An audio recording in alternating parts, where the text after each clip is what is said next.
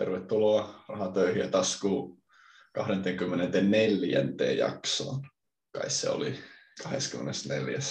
Se oli. Tervetuloa minunkin puolesta. Minä olen täällä mökkiolosuhteissa Hyttysen kanssa äänittämässä podia. Yksi Hyttynen lentelee mikrofonin vieressä, mutta ei anneta se häiritä. Joo, ei. Katsotaan, pääseekö hänkin ääneen, niin sitä on vaikea editoida sitä pois. Tai niin. Kyllä. Se on hyvä sitä talvella kuunnella näitä ihania kesäääniä, niin ei se talvikaan niin paljon tympäsi. Näinpä. Tuttuun tapaan täällä kellon kreiviä kivenkaivojen juontajina ja tänään meillä on pääaiheena. Mikä se oli? No, puhutaanko me nyt siitä sähköhinnasta tässä jaksossa? Joo, energian hinta pääasiassa, mutta tuo sähkö. Niin, tai niin. Energiasta ylipäätään se energia, eli sähkö. Joo, mutta otetaan kuulumiset ehkä tähän alkuun. Joo. Tässä muuta kuin mökkeilyä sinulle kuuluu. No kesälomalta just palannut töihin ja ihmeellisen rauhallinen viikko on ollut, että olen monesti pitänyt ihan tarkistaa, että onko puhelin unohtunut äänettömälle tai unohtunut kokonaan kotiin, kun ei meinaa puhelin soija. Ja erittäin rauhallista ollut töissä ja olen kyllä nauttinut siitä kaikin rinnoin. Ja sitten vähän isompia kuulumisia tuossa viime viikonloppuna, kun oltiin taas täällä mökillä ja luin siinä sitten tuommoista Millionaire Real Estate Investor -kirjaa. Ja eikö se oli jo aikaisemmin, kun tultiin mökille, joo. Luin sitä kirjaa tuossa kotona ja se oli jotenkin niin innostava kirja. Siinä niin kuin enemmän käytiin sitä henkistä puolta tässä asuntosijoittamisessa, että innostuin niin paljon siitä yhdestä kirjan sivusta, että laskin kirjan siihen ja lähdin yläkertaan hakkaamaan Exceliä ja laskin siitä yhden tuommoisen, laskin tuosta Oulusta, niin kaikkien noiden potentiaalisten vuokrayksiöiden niin kuin keskivuokrat ja muodostin sitten niin kuin alueen keskivuokrat, että jos siellä on niin kuin saneerattu tai saneeraamaton talo tällä alueella, niin mitä siitä saisi, ja jos siinä oli sitten vähän kovempi vuokra, niin miksi siinä oli kovempi vuokra, että oliko siinä saunaa tai tämmöistä. Mä siitä sitten lähdin katselemaan niitä vuokratasoja ja etin sieltä potentiaalisia kohteita ja nopeasti löysin siitä sitten yksi potentiaalista kohdetta ja katsoin, että moniko niistä olisi kassavirta positiivinen, eli joka kuukausi lainan lyhennykseen verojen jälkeen jäisi sitten itsellekin siitä pari euroa, niin 11 kohetta löysin siitä nopeasti ja sitten mulla oli tarkoitus vasta niin kuin ensi vuonna ostaa sijoitusasunto. Jaa. Ja sitten mä mietin, että kun mulla on omistan sitä metsätilaa ja se tuli tuossa arvioitua asuntokauppojen niin kuin aiottujen asuntokauppojen yhteydessä, niin sain siitä sen arvion. Ja sitten ajattelin, että mä kysyn pankilta, mikä tässä on niin tämä vakuusarvo. Laitoin pankkiin viestiä ja pankki sanoi, että varattua lainaneuvotteluaikaa, että sieltähän se selviää sitten. Että hän ei voi tässä sanoa, että selvä. Sitten mä ajattelin, että no varataan tämä lainaneuvotteluaika. Ja sitten nyt kun tämä on varattu, niin jos ne antaa lainaa, niin otetaan sitä lainaa. Nyt niin kuin ostan 100% velkalivulla sijoitusasunnon. Että jos saa lainaa, niin ostetaan. Nyt se on niin kuin aloitettava. Tässä on niin kuin 3 vuotta opiskeltu tätä asiaa. Nyt se on aloitettava. Ja siinä kyllä otettiin, riskit käännettiin ihan siitä kaakkoon. Että riskien hallinta lensi siitä kyllä ikkunasta ulos ja nyt aletaan sijoittaa kunnolla. Mutta tiistaina oli sitten pankkiin se neuvotteluaika ja olin sitten siinä, että 100% vivulla lähden sitä hakemaan ja mulla on vakuuksina se metsätila ja sitten mä lähetin pankkiin ne Oulun keskivuokrat ja mitä olin laskenut. Niin oli joku vähän reilu 200 kämppää, mistä mä sen laskin. Ja sitten kassavirta positiiviset kohteet, mitäkin laskin sinne. Ja tosi niin kuin mukava tapaaminen siinä sen pankin kanssa. Tämä oli niin kuin semmoinen lainaneuvottelu, mitä olen aina odottanut, että kun jos on hakenut 500,000 omakotitalolainaa, niin eihän siellä niin kuin, siellähän vaan kysytään, että mikä sun palkkaa. Ja se on tuommoinen, joo saat lainaa, mutta tässä kun sitten lähti niin kuin hakemaan sijoituskämppää, niin siellä ihan niin kuin käytiin kuukausittaiset menot läpi ja onko niin kuin minkälainen asema sulla on töissä, että tuntuuko, että olet saamassa kenkää kohta ja kauan olet ollut töissä ja montako autoa teidän perheessä ja mitä harrastat ja tälleen. Ja sitten heti siinä, kun se alkoi se lainaneuvottelu, niin sanotaan pankkivirkailija, että olit kyllä tosi hyvin varautunut, että mukava asioida sun kanssa, että yleensä ihmiset tulee tähän asuntosijoituslainahakuun neuvotteluun niin kuin silleen vaan, että no en mä tiedä, mä ostan kämpää ja en mä tiedä mistään mitään, mutta sä oot selvästi opiskellut ja sä tiedät tästä asiasta enemmän kuin minä, niin tää vaikuttaa tosi hyvältä. Ja sitten kun se loppui, niin se sanoi, että joo, kyllä niin kuin mun mielestä sä saat lainaa, että katsotaan vaan, kun tulee toi luottopäätös, mutta kyllä minä antaisin sulle lainaa, jos voisin siitä itse päästä. Tosi mukava niin kuin asioida tälleen ihmisen kanssa, jolta tulee niin kuin vastaukset niin kuin apteekin hyllyltä ja riskihallintakin sulla tosi hyvin kunnossa. Oho, mahtavat kehut. Oli kyllä, että nyt odotellaan sieltä pankin luottopäätöstä ja mulla on tuossa yksi kohde kiikrissä, että jos sieltä luottopäätös tulee, niin lähden tekemään tuosta yhdestä kohteesta tarjousta. No niin, mahtavaa. On kyllä. Semmoiset kuulumiset. No niin, ei mitään. Mukava oli kuulla, että tuo asia, mitä olet suunnitellut, etenee noinkin mukavasti, että pääset pistämään tuluille tuon asuntosijoittamisen. Kyllä. No, itse olen vieläkin töissä käynyt tässä ja lomaa odottelen parin viikon päästä. Ja sitten tuo pari jaksoa sitten tekemäni metsämiehen ennustus tuosta Stora Enso-osakkeesta, niin sehän lähes toteutui, että sehän teki tuommoisen nopean kyykyn. Muistaakseni sanoi, että 14 euron pintaan se piti laskea, mutta se laski nyt tasan 15 euroa, eli jäätiin semmoiset 60-80 senttiä siitä tavoitteesta, ja nyt se lähti takaisin nousuun, eikä ole sen alemmas mennyt. Mutta aika lähelle meni. No niin. Aika lähelle se meni, ja sitten no en välttämättä usko, että se enää sinne kyykkää sinne 14 euron lähelle tässä, ellei sitten joskus ensi syksyn lopussa, mutta mahtavat tehdä nyt aika kovaa tulostakin, kun he ovat lisänneet hakkuita. Kun Venäjältä tuontipuuta ei tuoda, niin he ovat lisänneet kotimaan hakkuita ja muita, niin en usko, että en näe tällä hetkellä syytä, miksi se enää kyykkää sinne asti. Niin. Aivan. Mutta semmoinen. Ja ei tässä oikeastaan muutamaa osaketta ole seurannut itse, että miten ne käyttäytyy. Ja yksi osake, mitä omistin, yksi komponenttifirma, niin se nousi tavallaan omalle myyntirajalle, mutta tavallaan itsellä ei ole syytä myydä sitä ja maksaa veroja, ellei löydä jotakin hyvää vaihtokohdetta, joka sitten antaisi uusia voittoja arvon nousulla, niin en näe syytä nyt tällä hetkellä sitä myydä. Ja sitten toisen kvartaalin tulosjulkaistuksia tulee tässä heinäkuun lopussa, niin nekin vaikuttaa sitten noihin kursseihin sille, että jos on tehty hyvää tai huonoa tulosta, niin sijoittajat reagoivat niihin ja niitä seurailen kurssien muodossa sille, että kun ne tulee julki, niin katso, että miten ne vaikuttaa kurssiin.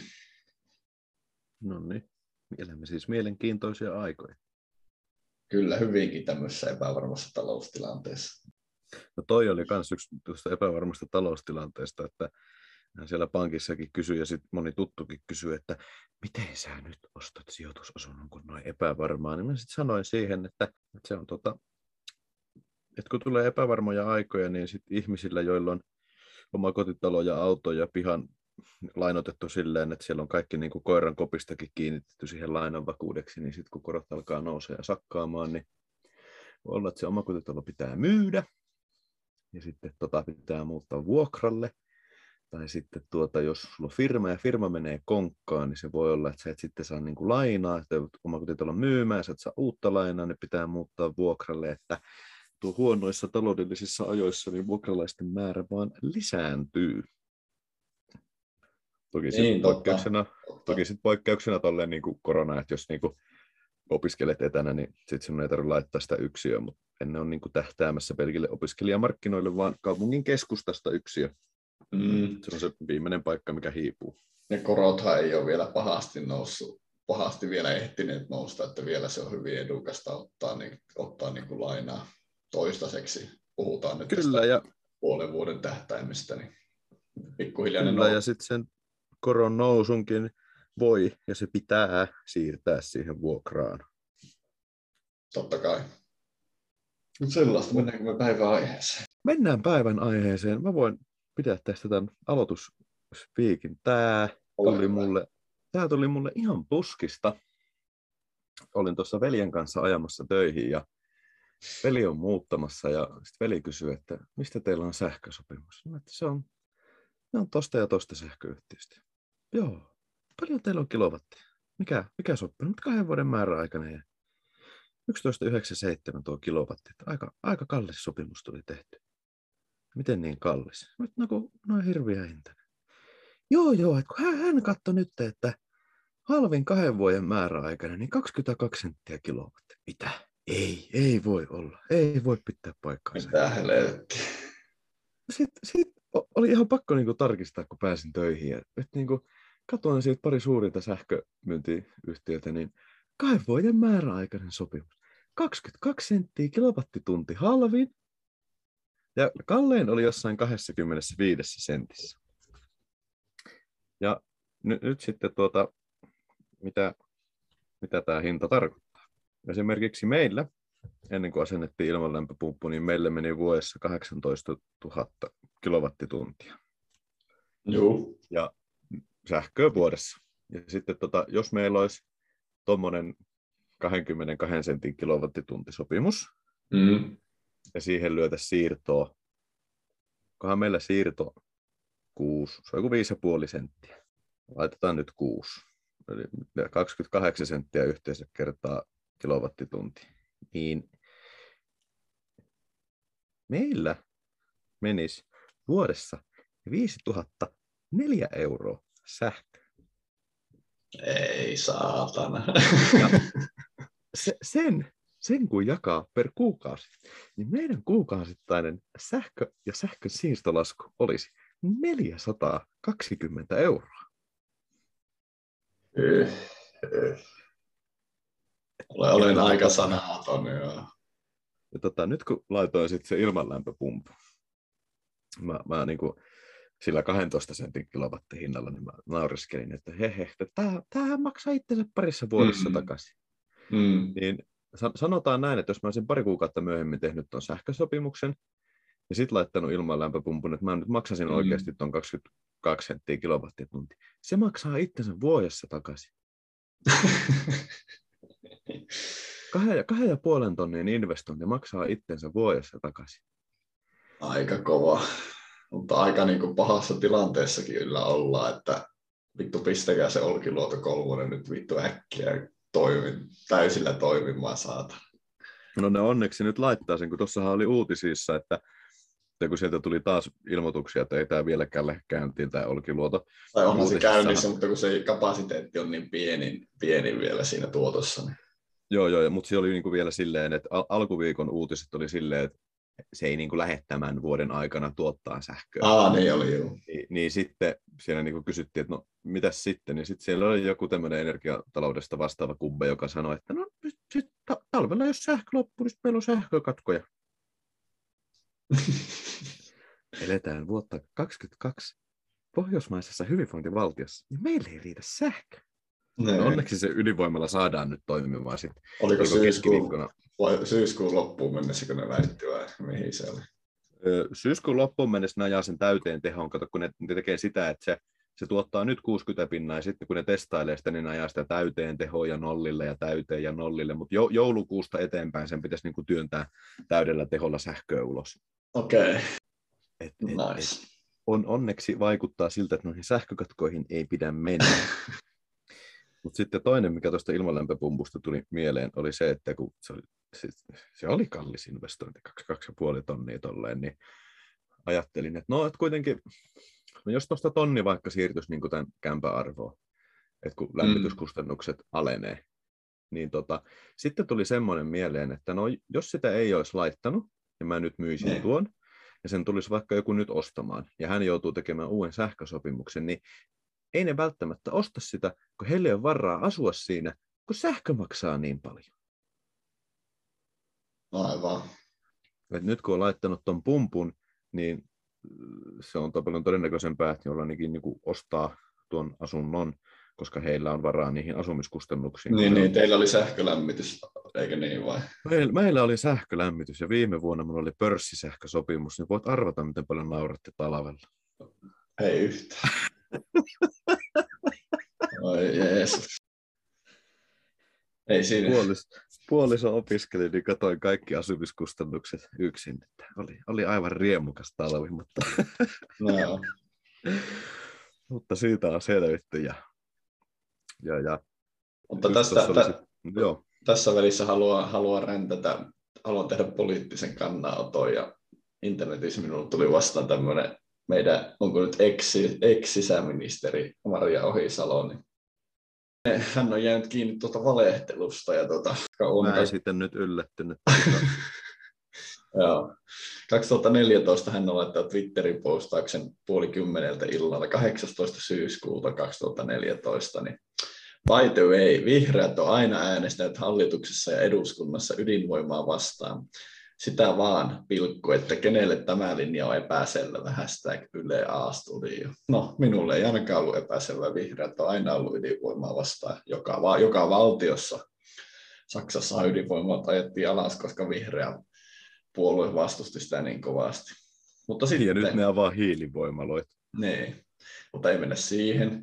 Sitten toinen twiitti on viime vuoden joulukuuta, 21. päivä joulukuuta 2021. Toinen henkilö, en näe nimeä kokonaan tässä kuvassa, mutta on kommentoinut, että uraani halkeaa.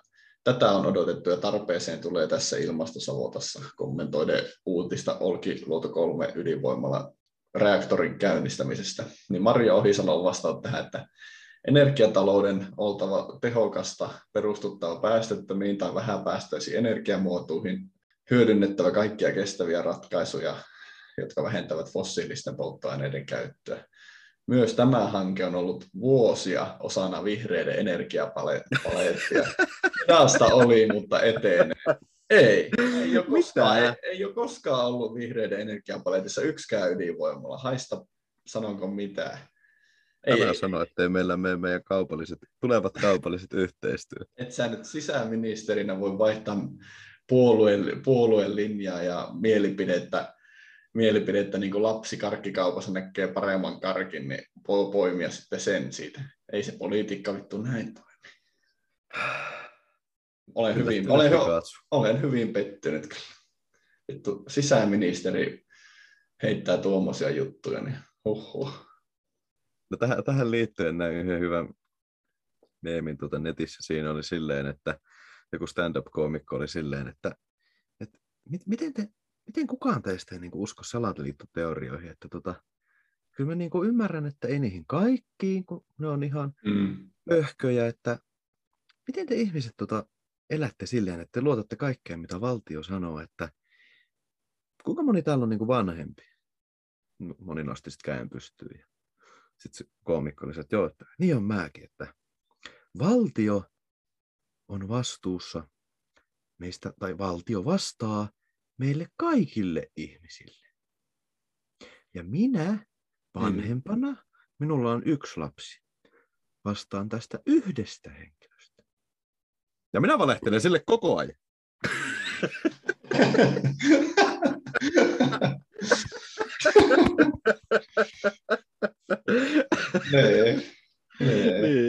Niin.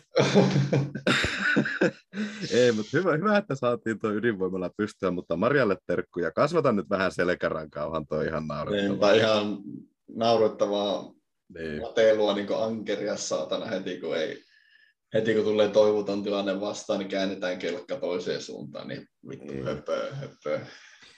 Mutta hei, sitten toinen asia tähän energiakriisiin, niin tämmöinen politiikan tutkija yhdessä uutisessa oli vastannut, oli väite tavallaan bensan ja energian hinnasta, sähköhinnasta, niin kommentoinut sitä tälleen, että kommentoinut näitä hintoja, niin kuin, että Putin hinnat.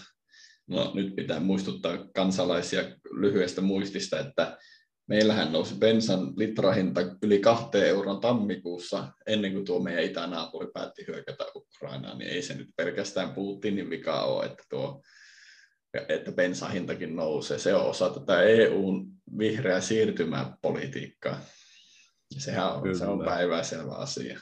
Kyllä, ja sitten jossain oli joku graafi, että oliko silleen, että huhtikuussa tuo öljyn barrelihinta, tynnyrihinta, siis öljyn niin kuin tämmöinen markkinahinta oli saman verran kuin vuonna 2014. Ja minun mielestä vuonna 2014 tämä öljy tai bensa ei maksanut näin paljon. Korjatkaa, jos se on väärässä. Ei, mutta siihenkin liittyy tämä jakeluvelvoite, mitä noin hallitus ja muuta, että he oli sänneet sitä uusiutuvan määrää ja uusiutuvan polttoaineen määrää tuossa niin kuin bensassa ja se nostaa sitä kautta sitä hintaa, niin kun se on tavallaan mennyt pidemmälle ja sitä alettu tekemään, niin se nostaa sitä hintaa. Sittenhän tässä pitää muistaa, että niin kuin toi yksi autoilijoiden vihaama ekonomisti hyvin selitti tämän asian, että nyt jos lähdetään laskemaan bensan pumppuhintaa, tai niin kuin, jos niin kuin polttoaineen verotusta lähdetään laskemaan, niin se ei laske sitä pumppuhintaa, kun siinä käy silleen niin kuin käy aina, että jos poistetaan joku vero tai lasketaan veroa, niin se pumppu- tai hyllyhinta ei laske, vaan öljy-yhtiön marginaali kasvaa. Sitten esimerkiksi kun miettii Exxon Mobil, on yksi maailman isoimpia yrityksiä ja on, eivät tiedä niin, on öljy-yhtiö. Niin se on ollut pari vuotta silleen semmoinen ihan niin kuin yhtiö, mikä on pystynyt maksamaan, ei ole tehnyt voittoa tai ihan minimaalista voittoa, mutta se on niin kuin pystynyt omista lainoista maksamaan vain korkoja. Nyt kun tulee tämmöinen hyvä kriisi, niin ensimmäistä kertaa niin kuin öljyhinta lähtee nousemaan ja se firma tekee voittoa ja se pystyy jopa lyhentämään omia lainojaan. Niin mitä veikkaatte, että jos on niin kuin ollut noin hirveä kriisi siellä yhtiössä, niin jos joku laskee sitä polttoaineen veroa, niin ei se pumppuhinta mihinkään laskee. Ei niin, koska ei valtio niitä bensajakelijoita omista, vaan ne on itsenäisiä yrityksiä. Niin. Paitsi en tiedä nesteestä, että omistaako valtio siitä iso osa, mutta ei sitäkään voi pakottaa. Ei valtio puutu siltikään sen yhtiön päätöksiin, ainakaan niin suoraan. Kyllä. Mutta sitten yksi järjetön ratkaisu, mitä tässä valtiossa ollaan myös tehty, niin tänä vuonna vasta lopetettiin tuo turpeen tuotanto kokonaisuudessaan. Niin yksi meidän harvoista luonnonvaroista, mitkä kelpaa niin kuin polttoaineen ja sähkön niin kuin energiantuotantoon, niin päätettiin lopettaa. Niin Ihan yhtä järjetön juttu, kun vaikka Norja lopettaisi öljyn pumppaamisen vapaaehtoisesti, niin Niin. Tämä on aika käsittämätöntä. Samalla siinä olisi ollut työpaikkoja muutamalle tuhannelle ihmiselle, niin ei meillä tämmöistä harrasteta, vaikka turhia soitakin täällä olisi ihan riittämiä. Ja parhaimmassa tapauksessa, kun sieltä on tarpeeksi nostettu sitä turvetta, niin sitten sen pystyy vielä laittamaan pelloksi tai metsäksi sen tyylisen tyhjennetyn alueen, niin lisää niitä hiilinieluja, niin ei kelpaa vihreälle, ei tämmöistä pysty.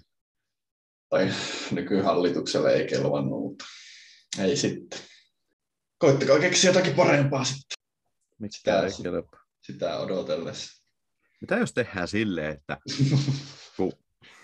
mennään itse päättämään sinne. Eikäkö, että aina et voi saada mitä haluat, mutta jos sä niinku, vähän niin kuin lasten kasvatus, että jos sä kerrot sille lapselle totuuden, niin se ei sille käy. Tai siis, jos sä haluat jotakin, niin sun pitää valehella sille lapselle. Niin mitä jos me kohdellaan näitä vihreitä samalla tavalla, kun he on vähän yksinkertaisempia? Niin sanotaan niille, että joo, rakennetaan noita tuulimyllyjä, pistetään niitä tuulimyllyjä pystyyn, mutta ostetaan vaan niitä runkoja ja sitten ei osteta sinne niitä moottoreita. Tosi halvalla pystytetään ne, kun ne on kevyempiä. Ja sitten ei tarvitse niitä generaattoreita ja näitä. Ne vaan niin kuin pyörii siellä ja vihreät luulee, että, ja kaikki helsinkiläiset luulee, että kaikki sähkö tulee näistä. Ja sitten me rakennetaan jonnekin Kallioloa, ydinvoimaloita. Niin, rakennetaan jonnekin Kuhmoon ja Kemijärvelle ja jonnekin, mihin niin kuin et voi Helsingistä ajaa Teslalla ydinvoimalla. Jonnekin semmoiseen paikkaan, missä ei ole 5G-valokuitu nettiä, niin kukaan ei pysty TikTokkiinkaan laittamaan, että täällä on tämmöinen. Niin, meillä on sähköä, vihreät on tyytyväisiä, kaikki on tyytyväisiä. Niinpä, siellä meren rannoilla vaan tuulipuistossa kevyet ropeelit silloin tällöin pyörii tuulessa. Niin. Tai sitten vielä halvemmalla, että sanotaan vaan, että tehdään vaan niin kuin sanotaan vaan, että no niin, tässä on töpseli, tästä tulee sähköä. Vie Helsinki johonkin Katajonnakalle, lasketaan mereen semmoinen kaapeli ja laitetaan siihen kyltti, että Suomen sähköpiste kaapeli. Niin kaikki vihreät tosiaan, no niin, tästä tulee Suomen sähkö. Hyvä homma. Ei tarvitse rakentaa niitä tuulimyllyjä, niin niiden feikki tuulimyllyjen hinnalla saadaan rakennettua vielä pari ydinvoimalaa lisää. No niin, oikein hyvä, oikein hyvä. Muistakaa äänestää meitä toisen lauleissa.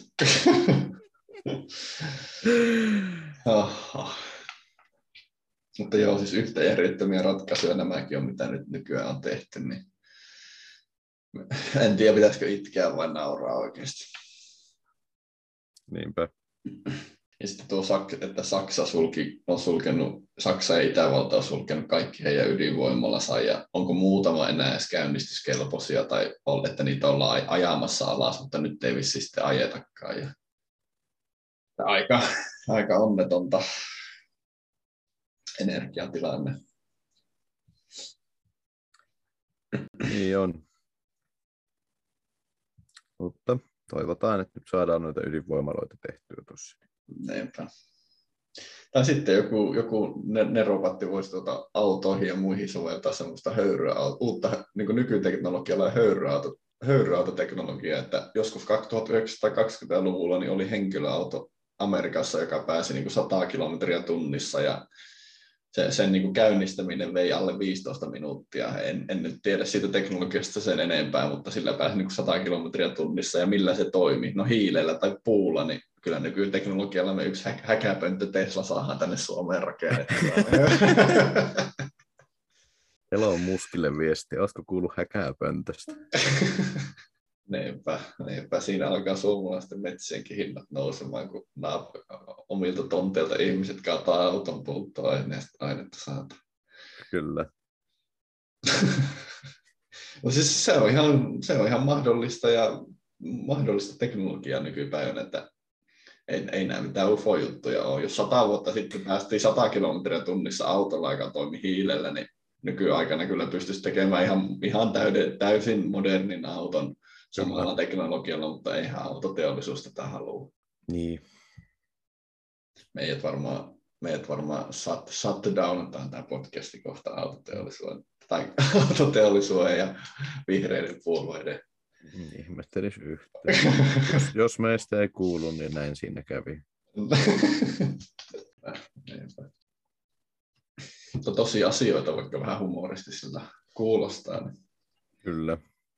Niin, ja yksi asia, mitä vielä haluan tuohon sähköhintaan kommentoida, että siis kun tuossa nyt ollaan etitty omakotitaloja, ja varmaan 90% omakotitaloista on silleen, että siinä on niin kuin lämmitysmuotona kaasu, öljy tai sähkö, niin en edes halua kuvitella, mitä 200 tai 250, jopa 300 neliöisen omakotitalon sähkölämmitys maksaa.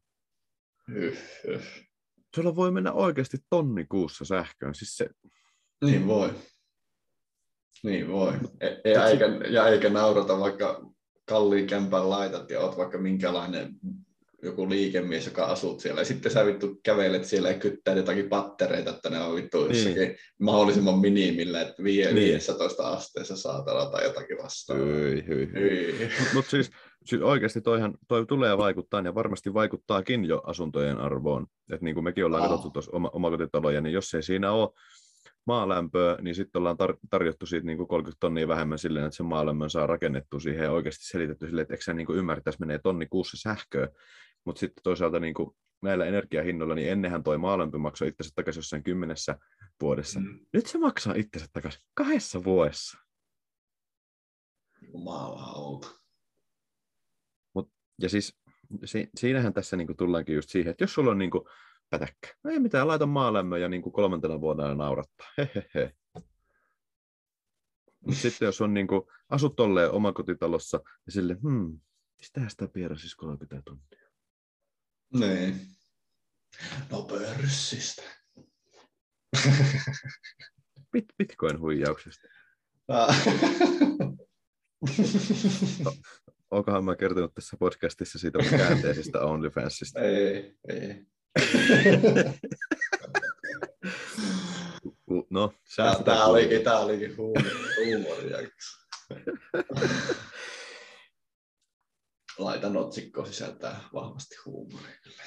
No, ei mennä asiassa sen pidemmälle. Ei ehkä, mutta varmasti niinku nyt moni alkaa sitten miettimään, että no, jos on niin kuin jo on iso talo ja sähkölämmitys, miten niitä lämmityskustannuksia sit voi laskea, niin jos on niin kuin takka, niin sehän auttaa lämmitä sitä takkaa enemmän. No totta kai joo, puut maksaa. No ei ne puutkaan välttämättä maksa. Käyt kiertelemässä jotakin rakennustyömaata ja hei, täällä on tää puutala, hei, puulava, hei valkokypäräinen, saako tästä vie vaan.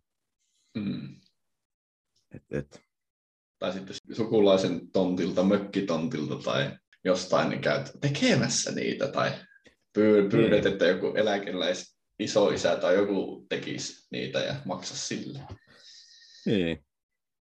Tai sitten jos siinä nyttenkin heinäkuinen päivä täällä Turun suunnalla, niin 13 astetta lämmintä. Voisi niin kuin takaan miedosti lämmittää tässä pariksi päiväksi, jos semmoinen olisi. Kyllä, kyllä. Ja säästä sähkössä. Niin, sekin vielä. Katsonpa ihan huvin vuoksi, mitähän pörssisähkö maksaa tällä hetkellä. Arvaa paljon maksaa nyt tällä hetkellä sähkön tuntihinta. Sentteinä. Joo. 1 kilowattitunti. Joo, 23,5 senttiä. 31,5. Oi. Viimeisen viikon keskiarvo 37,7. Ei paljon naurata. Ja voi vaan kuvitella, mitä tuo on talvella. Tuossa on talvella 1 ees. Sanokaa minun sanon. Voi olla 2. Ihan oikeasti. Voi varmasti. 230 senttiä. Aivan varmasti. Ei helvetti. Aivan varmasti tulee talvella hintapiikki. 232 senttiä kilowattitunti. Tai enemmänkin. Mm. Ja minkä takia? Sen takia, koska Venäjältä ei tuoda mitään energiaa, koska ne on pakotteiden alla, niin sehän on yksi syyllinen tähän. Siis niin, ja ydinvoima on huono.